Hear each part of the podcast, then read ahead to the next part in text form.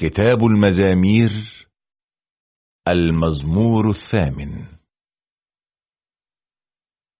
اللهم يا ربنا ما أعظم اسمك في الدنيا كلها أعلى من السماوات جلالك.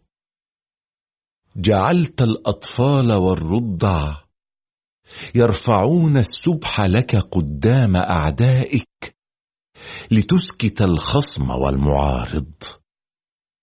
حين أتأمل سماواتك التي أبدعتها أصابعك والقمر والنجوم التي وضعتها في أماكنها أقول ما هو الإنسان حتى تفكر فيه؟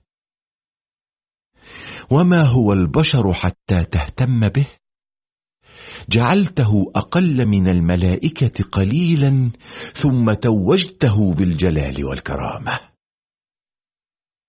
وليته على أعمال يديك وأخضعت كل شيء تحت قدميه. كل الغنم والبقر والوحوش وطيور السماء وسمك البحر وكل ما يسبح في الماء.